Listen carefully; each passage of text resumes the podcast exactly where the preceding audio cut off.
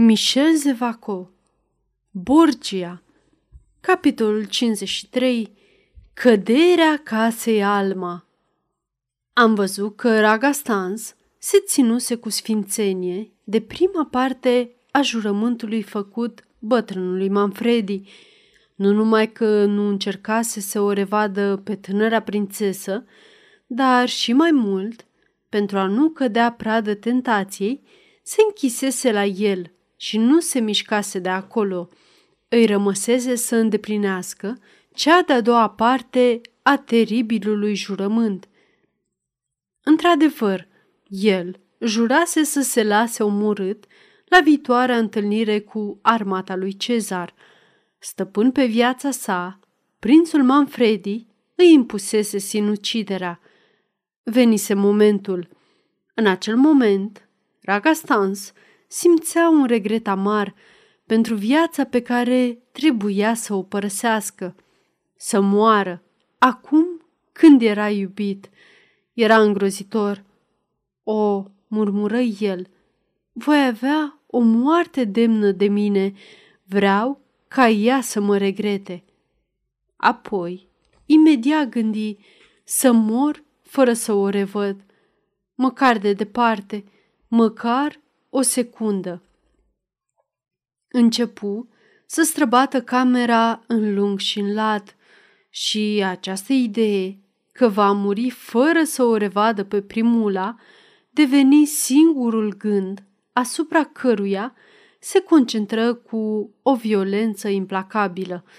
Când mă gândesc, bumbăni el, că dacă aș vrea, vorbise cu voce tare, Sunetul metalic, nervos, al vocii sale îl sperie. Da, repetă el. Dacă aș vrea, cine ar putea să mă împiedice? Dacă îl întâlnesc pe bătrân, îl voi înfrunta, îi voi spune să mă înjunghe dacă vrea, dar este prea crud. Este o nebunie să nu pot să o revăd, dând astfel ascultare ordinelor lui, că el are dreptul să mă omoare, fie, dar ea, cu ce drept să o uit și să o condamn? Ea este la fel de nefericită ca și mine, mai mult poate. Ce crede ea despre subita mea dispariție? A avut un râs amar și acest bătrân, care a crezut că face un act de generozitate neînjunghiindu-mă.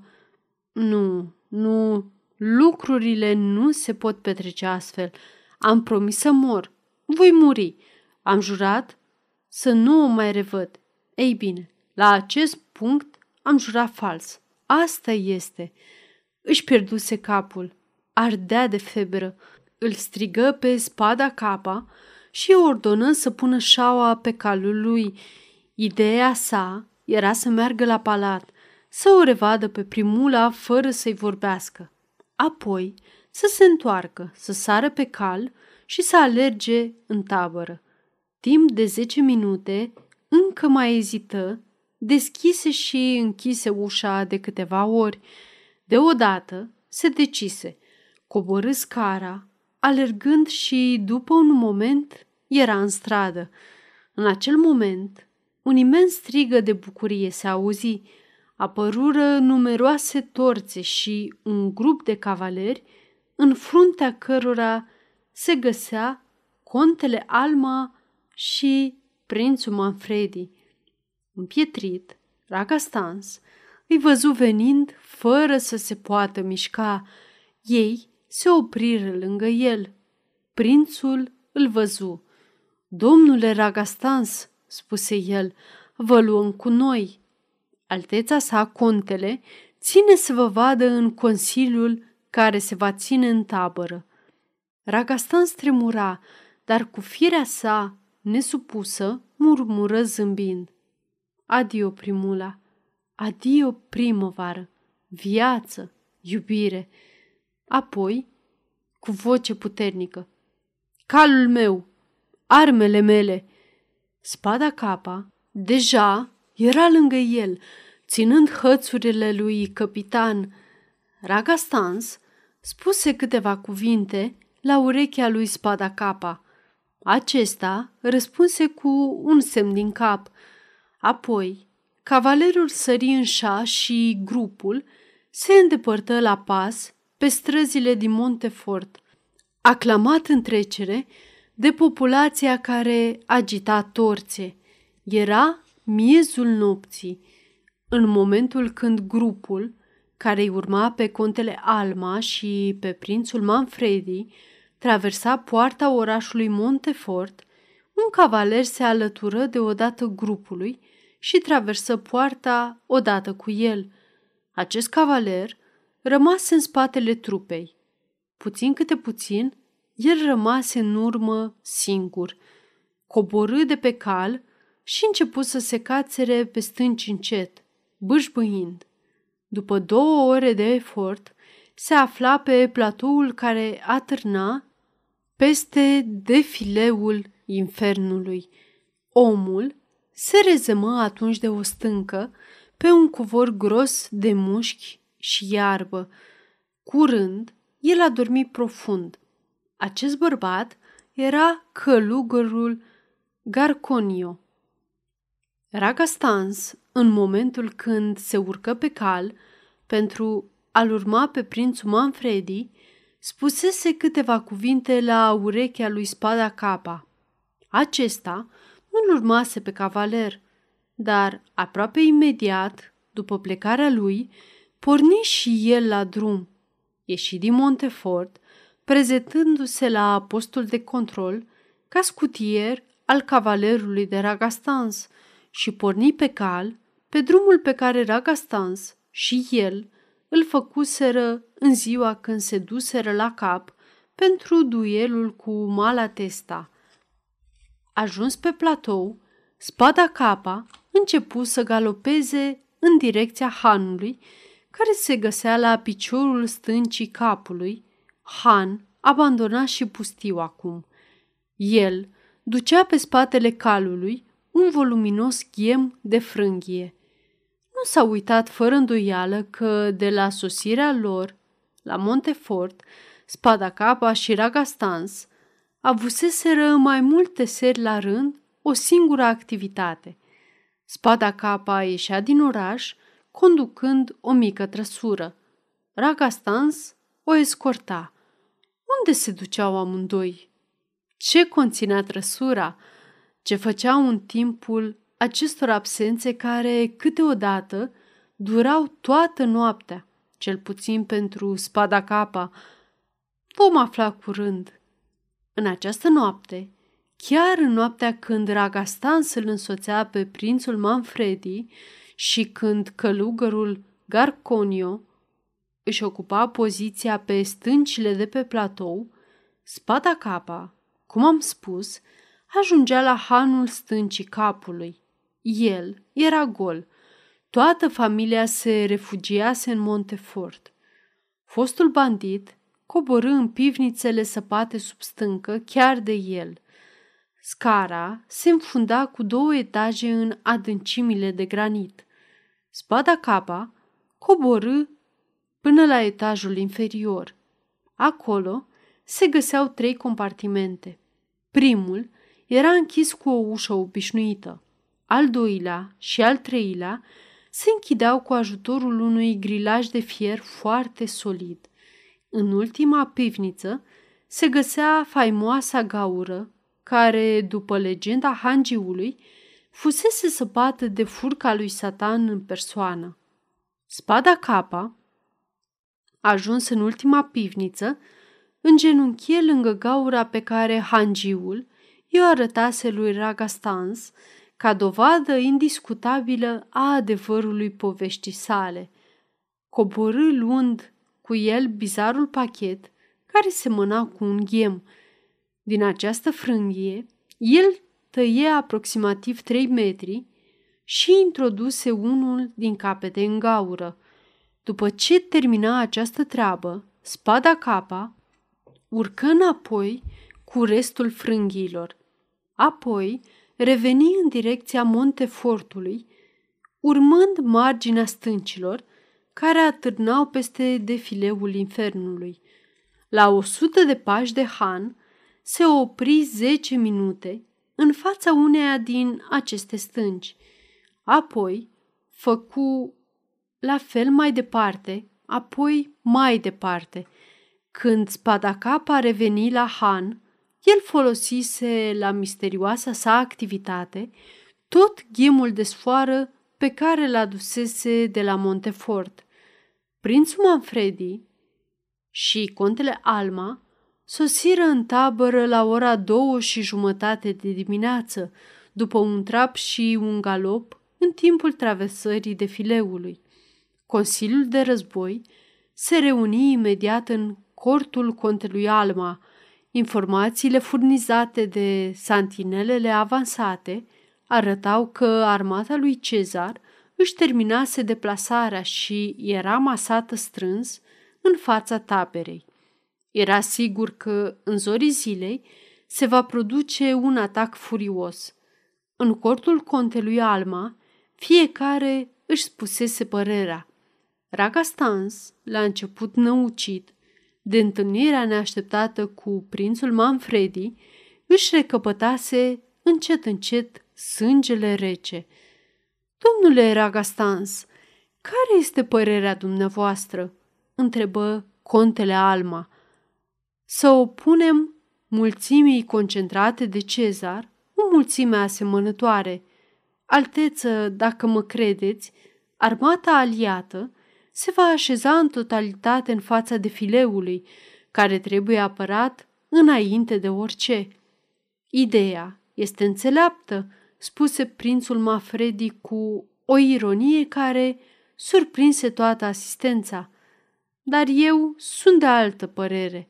Trebuie să profităm că armata inamică este concentrată pentru a o învălui și a ataca din toate părțile în același timp. Planul lui Ragastans era singurul posibil, ținând seama de slabul efect pe care aliații îl puteau opune lui Cezar. Planul lui Manfredi era foarte îndrăzneț. Totuși, acest al doilea plan fu ales. De altfel, după ce spuse părerea, Ragastans nu se mai obosi să o apere. Era aproape ora patru când luă sfârșit consiliul. În acel moment răsărea soarele. La ordinul lui Manfredi, trompetele sunară, trupele se puseră în mișcare către tabăra lui Cezar, desfășurându-se pe măsură ce avansau. Contele Alma, prințul Manfredi și Ragastans se găseau în centrul imensului evantai care se desfășura încet. Armata lui Cezar nu se mișca. Deodată, aliații se grăbiră, trompetele sunară atacul. Acesta fu violent, impetuos și bătălia se angajă pe toată linia în același timp. Cezar se lăsase învăluit, dar atunci se împliniră prezicerile lui Ragastans. Nepăsător față de asaltul trupelor pe flancuri, Cezar își puse în mișcare armata, care, ca un colț enorm de fier și oțel, se înfundă în centrul liniei aliaților cu o forță irezistibilă. Timp de o oră, aliații nu cedară. Sângele și roia, cadavrele se îngrămădeau. Ragastans, cu o mână de cavaleri, executa șarjă după șarjă. Se aruncă în dreapta, se descoperea în stânga, căutând moartea. Moartea nu-l dorea. La întoarcerea dintr-una din aceste șarje, care paralizase lanul lui Cezar, el îi văzut deodată pe contele Alma și pe prințul Manfredi, înconjurați de un grup de elvețieni. Ragastans se repezi urmat de vreo 20 de cavaleri. În acel moment, contele Alma căzu, cu gâtul străpuns de o lance. Căzu, ucis, țeapăn, cu brațele în cruce și mâinile crispate, într-o baltă de sânge. În jurul corpului său se încinse o luptă înverșunată. Când Ragastans văzu că prințul Manfredi rămăsese singur, încolțit din toate părțile, cu vreo 50 de războinici pe care îi avea în jurul său, îl cuprinse disperarea. A venit momentul să mor, se gândi el. Și în același timp dădu năvală scoțând unul din acele teribile strigăte de atac, puternic și sălbatic, ca al oamenilor care mor pe câmpul de luptă cu gâturile strânse de spaima morții. Într-o clipă, fu asupra grupului care îl înconjura pe prinț. Bătrânul, cu capul descoperit, sângerând, înspăimântător la vedere, îi zâmbi. Ragastans îi văzu zâmbetul și strigă, Mă țin de cuvânt! Atacul său era un lucru minunat și nebunesc. El se repezi cu sabia scoasă, împingându-și calul, grăbindu-se către sulițe și, la sfârșitul câtorva minute de mișcare, cu calul în cerc și dintr-o parte în alta, fulgerătoare, se trezi tot viu, uimit că este viu, într-un mare spațiu liber, în fața unor oameni care fugeau îngroziți. În acel moment, la zece pași în fața lui, răsună o lovitură de archebuză. Ragastans auzi glontele șuroindu-i pe la urechi. Apoi, în spatele lui, se auzi un țipăt înfundat. Se întoarse. Îl văzu pe prințul Manfredi, care se rostogolea de pe cal și cădea nu departe de cadavrul contelui Alma. Ragastan sări și alergă la prinț. Bătrânul primise plumbul în plină față. Totuși, încă nu murise. Ochii îi se roteau în orbite și făceau un efort supraomenesc să se ridice. Când Ragastan se aplecă asupra lui, Manfredi se liniști. Îl căuta, fără îndoială. Domnule, îi spuse Ragastans, cu acea voce înnebunită de câmpul plin de cadavre, care nu mai are nimic omenesc. Domnule, sunteți martor că am făcut totul ca să mă țin de cuvânt. Da, răspunse prințul mișcând din cap. Nu am reușit, dar lupta nu s-a sfârșit. Muriți în pace, domnule, vin și eu.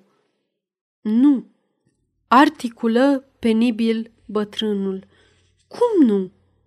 Eu nu vreau. Nu vreți să mor? Urlă Ragastans beat de bucurie. Nu, nu vreau. De ce? O, de ce? Trăiți pentru ea. Ragastans îngenunche și lacrimile începură să-i curgă pe obraj, trasând două șiruri prin praful negru care îi acoperea fața. Manfredi dori să vorbească, dar capul, pe care abia ridicase, căzu înapoi cu greutate. A avut un oftat slab. Asta era tot. Prințul Manfredi murise. Atunci, Ragastans se aplecă, ridică acest cap alb și roșu și depuse un sărut, chiar în locul unde fusese lovit de glonț. Când se ridică, era palid, cu gura roșie de sânge ca o mască înspăimântătoare. Își aruncă privirea de jur împrejur și îl văzu pe capitan care îl urmase. Atunci luă marea sabie a prințului Manfredi, sări în șa și, cu inima tulburată de sentimente contradictorii, evaluă situația. Comandanții aliaților se strânseră în jurul lui. Bătălia era pierdută și apărarea urma să se transforme într-un dezastru.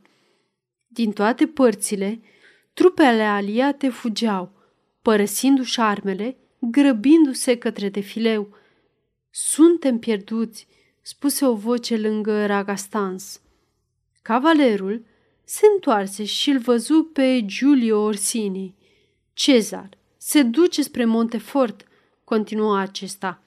Trebuie să-l lăsăm să plece, spuse Ragastans și adresându-se cu voce joasă lui Orsini. Dragul meu prieten, încearcă să aduni în jurul tău tot ce poți și retrăgeți-vă în defileu.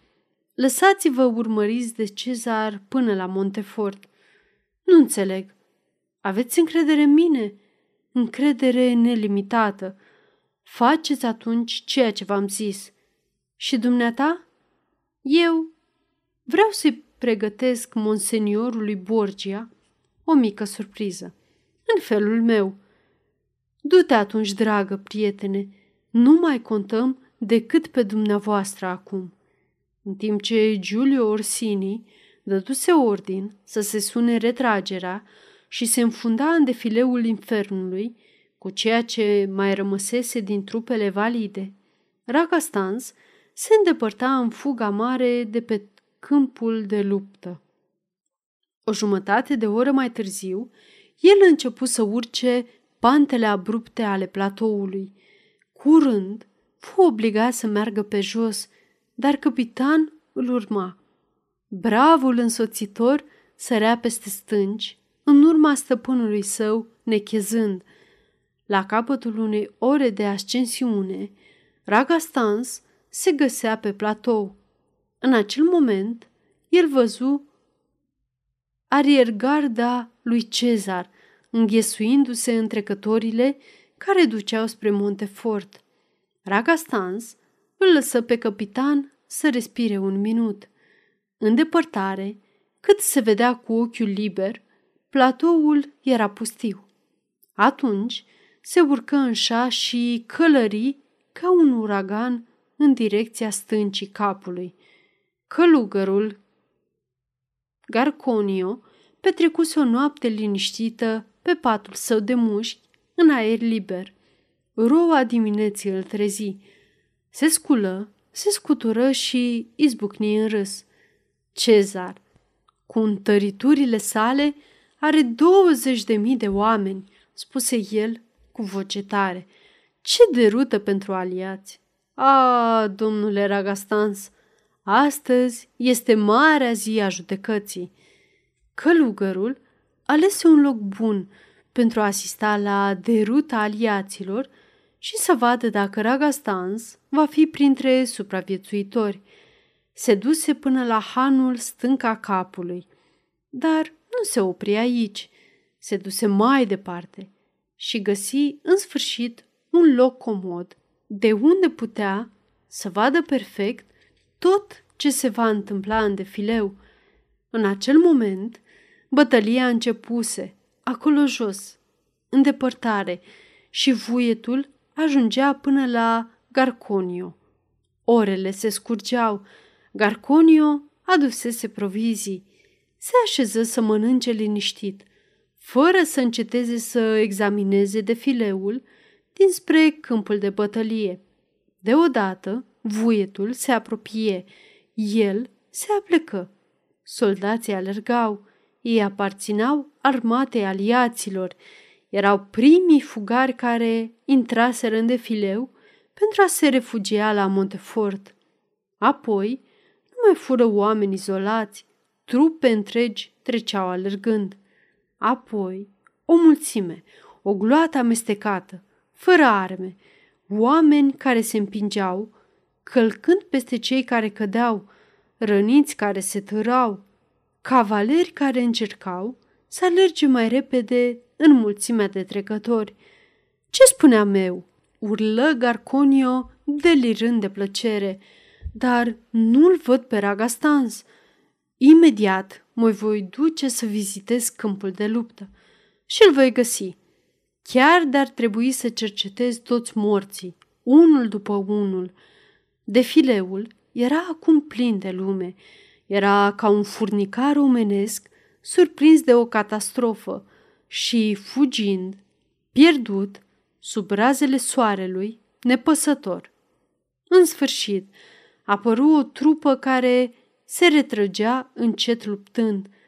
Zgomotul care venea din acest cuptor aprins era formidabil. Atunci se arătă capul coloanei armatei lui Cezar. Trupele lui Borgia avansau în ordine ca un teribil animal sălbatic, zbârlit, care ar șerpui prin defileu. Montefort va fi luat imediat, strigă călugărul. Apoi, gâfâind de emoție, Ragastans nu este aici. A căzut acolo, jos. Vreau să văd. Armata lui Cezar continua să avanseze. Acum era în întregime sub ochii călugărului care a plecat înainte, agățat de o piatră, tropăia și urla. În acel moment se auzi o explozie nemaipomenită în direcția Montefort. Călugărul, aplecându-se din acel loc, văzu ridicându-se în aer o coloană deasă de fum, amestecată cu pietre și stânci uriașe. Apoi, acesta se împrăștie și auzi urlete. Văzu o îngrozitoare retragere a armatei lui Cezar. Ploaia de stânci recădea pe armată, strivind batalioane întregi. Ce este asta?" murmură călugărul blestemând. O a doua explozie răsună, dar mai aproape de Garconio, aceeași coloană de fum, aceeași ploaie de pietre, aceleași urlete și gemete izbucniră. Armata lui Cezar vroia să se retragă. Cei care veneau din spate continua să avanseze. Era o dezordine de nedescris. Călugărul scoase o înjurătură îngrozitoare. Apoi porni pe platou, alergând către Han. Atunci, la 500 de pași de el, văzu un om aplecându-se și aprinzând un fitil. A treia explozie zdruncină masa de stânci. Jos, țipetele erau înfricoșătoare. Acest om masacra singur o întreagă armată. Garconio, ridicând pumnul spre cer, făcu să se audă un blestem. Tocmai îl recunoscuse pe Ragastans. Ragastans sărea apropiindu-se de Han. Încă o dată, el se aplecă. Un foc scânteie. Încă o dată răsună explozia. Asemenea unui titan din epocile mitologice, Ragastans fărmița un munte pentru a strivi o armată. El sări din nou și a cincea explozie făcu să zboare bucăți enorme de stâncă. Călugărul împietrit, năucit, îl privea ca într-un coșmar. Îl văzu în sfârșit, intrând grăbit în Han. Atunci, un fel de delir îl cuprinse și îl nebuni. Alergă și el spre Han și, intrând pe ușa pe care îl văzuse intrând pe Ragastans, se trezi în fața unei scări care se afunda în sol. O, diavolul, uimitorul diavol, scrâșni el. Și palid, cu părul răvășit de spaimă, nebun de furie, porni pe scară și coborâ, parcurse alergând două sau trei pivnițe, unde domnea semintunericul și deodată îl zări pe Ragastans care punea foc la capătul unui fitil din pulbere. Fitilul începu să ardă. Atunci Ragastan se ridică, ieși din ultima pivniță și automat trase ușa cu grilaj de fier după el. Merse spre al doilea grilaj fără să se grăbească. Deodată auzi un hohot de răstrident, un hohot ca al demonilor lui Dante. Grilajul spre care se îndrepta se închise violent. Ragastans era prizonier în cea de-a doua pivniță, între două uși cu grilaj de fier. În spatele lui, în ultima pivniță, scânteia fitilul pe care l-a prinsese. Nu putea să-l stingă. În fața lui, în prima pivniță, dincolo de grilajul care se închisese, văzu o formă neagră. Era călugărul, era Garcunio, cel care râdea, își lipise fața de gratii. Ei bine, diavole, urlă el, iată-te prins în propria cursă. Ragastans ridică din umeri și întoarse spatele. Mori, urlă călugărul, mori fără speranță, mori blestemat. Și Garconio se grăbi afară. Ragastans încercă inutil să deschidă grilajul care îl separa de fitil. Acest grilaj, pe care îl trăsese după el, era închis acum cu un lacăt și i-ar fi trebuit cheia ca să-l deschidă. Fitilul se consuma încet. Ragastans calculă că mai avea încă un minut de trăit. Își încrucișă brațele, se așeză într-un colț și, închizând ochii, evocă cu tot sufletul său imaginea din inima lui. Adio, primula, murmură el. Deodată tresări. Pe scară era mare agitație. Apăru un bărbat cu un ciocan greu în mână. Spada capa! Tună Ragastan sărind în picioare. Spada capa nu răspunse. El dădea cu putere în broasca grilajului lovituri capabile să demoleze și porțile castelului San Angelo. La a treia lovitură, lacătul sări. Ragastans se repezi pe scară. Atunci, spada capa apucă cu toată mâna o formă neagră care zăcea pe pământ. Această formă era călugărul Garconio. Avea mâinile și picioarele legate. Iertare, iertare, iertare, urlă călugărul zvârcolindu-se. Fără să-i răspundă, spada capa îl târâ în pivniță, lângă grilajul de fier, în spatele căruia ardea fitilul. Apoi și el se repezi pe scară. Din câteva salturi îl ajunse pe cavaler și amândoi se îndepărtară rapid. Nu făcuseră nici 50 de pași când o explozie mai puternică decât celelalte răsună lugubru. Masa de stânci se fărmiță în câteva secunde. Apoi se produse o surpare fantastică. Pietre uriașe sărire în aer, printre care Ragastans văzut pentru o secundă zdreanța negrită și prăfuită a unui corp omenesc. Apoi, totul căzu în defileu cu un zgomot înfiorător. Când fumul și praful ridicat în nori se risipiră, hanul dispăruse. Capul se năruise, se fărmițase și nu se mai vedea în acel loc decât o imensă gaură larg deschisă. În timp ce rămășițele armatei lui Cezar se salvau nebunite de spaimă, Ragastans, din înălțimea unei stânci, se aplecă deasupra defileului. Printre fugari, în depărtare, îl zări pe Cezar, pe care îl recunoscu după calul său negru și după strălucirea uniformei. Hohoti zgomotos, nervos, groaznica tensiune nervoasă cu care executase toată această lucrare se descărca prin acel râs. În acel moment, ca și cum, în ciuda zgomotului, el l-ar fi auzit, Cezar ridică capul. Îl văzu pe Ragastans și arătă pumnul într-un gest de amenințare disperată. La revedere, monseniore!" strigă Ragastans cu toată forța plămânilor săi. Cezar, antrenat de valul refugiaților, dispăruse la o cotitură a defileului infernului. Ragastans se întoarse către spada capa. Mulțumesc, îi spuse el, întinzându-i mâna. A, domnule, groaznic animal, acest călugăr. Da, fără tine săream eu în locul lui, dar înseamnă că l-ai văzut, nu? Totul a fost întâmplător.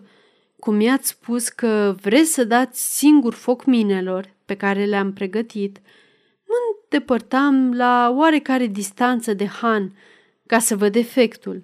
Deodată, la 20 de pași de mine, văd ceva negru mișcând. Exploziile începuseră și era minunat. Privesc, văd animalul, ă, vreau să spun călugărul. Îl văd cum se grăbește ca un nebun. Îl urmăresc cu privirea.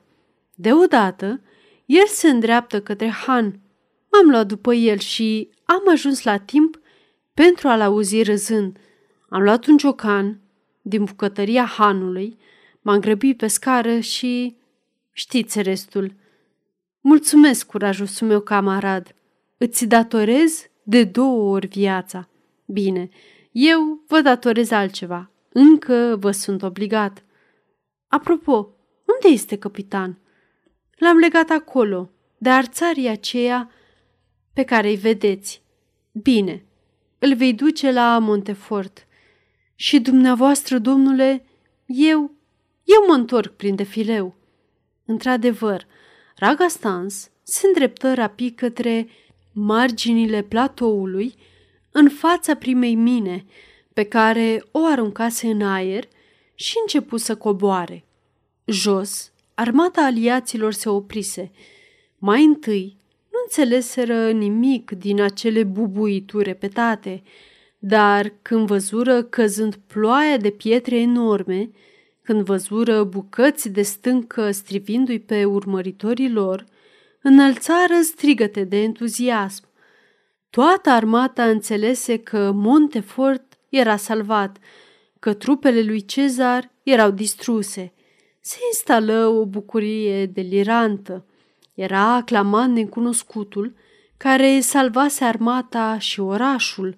Comandanții supraviețuitori erau adunați și priveau de ruta dușmanului. Și ei se întrebau cine intervenise în ultimul moment, mânuind fulgerul și trăsnetul ca un Dumnezeu hotărât să-i salveze. În acel moment, zăriră un bărbat coborându-se din înaltul platoului. Este Ragastans!" strigă Giulio Orsini. N-ar fi trebuit să mă îndoiesc.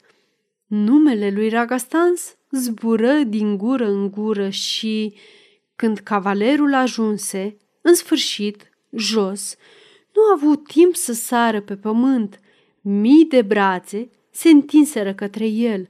Fu apucat, îmbrățișat, pe jumătate sufocat și aproape omorât de îmbrățișarea prietenilor.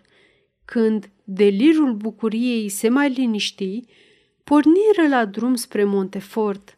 Ragastans sărise pe un cal și călărea în frunte, ca un comandant de armată care se întorcea victorios. Așa doriră ofițerii și comandanții supraviețuitori. Ragastans se îndrepta către palatul contelui Alma, cu inima bătându-i puternic. Nu mai există niciun Alma, niciun Manfredi, ca să o ia în căsătorie pe prițesă, își spunea el, visător. Atunci, văzu că ajunsese la baza scării monumentale a palatului. Ridică ochii, așteptându-se să o vadă pe primula, dar ea nu era acolo. A aflat fără îndoială de moartea tatălui său și a prințului Manfredi, se gândi el. Coborâ de pe cal și comandanții îl înconjurară. Veniți, cavalere, îi spuse atunci Giulio Orsini. Vă revine onoarea de a relata cum s-a desfășurat bătălia doamnei Beatrice, de acum înainte singura suverană a comitatului. Ragastans urcă scara, înconjurat de războinici și de seniori, în timp ce mulțimea invada marea piață. Inima îi bătea să-i spargă pieptul. Sosise momentul decisiv al vieții sale. Intrară toți în marea galerie. În acel moment, o femeie în vârstă, doamna de onoare a prințesei, avansă în fața grupului format din Ragastans și comandanții care îl însoțeau. Domnilor, spuse ea, am să vă dau o veste îngrozitoare. Prințesa!" strigă Ragastans, devenind palid. Prințesa Manfredi a dispărut, domnilor. Dispărută! Ne-am dat seama de acest fapt în această noapte, la două ore după plecarea contenului și a prințului. S-au făcut cercetări toată noaptea și toată ziua. A fost imposibil să dăm de urmele prințesei, cu excepția faptului că un ofițer de gardă afirmă că a văzut-o ieși din Montefort, fără să poată spune pe ce drum a plecat. O tăcere lugubră urmă după aceste cuvinte. Ragastans rămase un moment năucit. Apoi, deodată, căzu grămadă cu brațele încrucișate –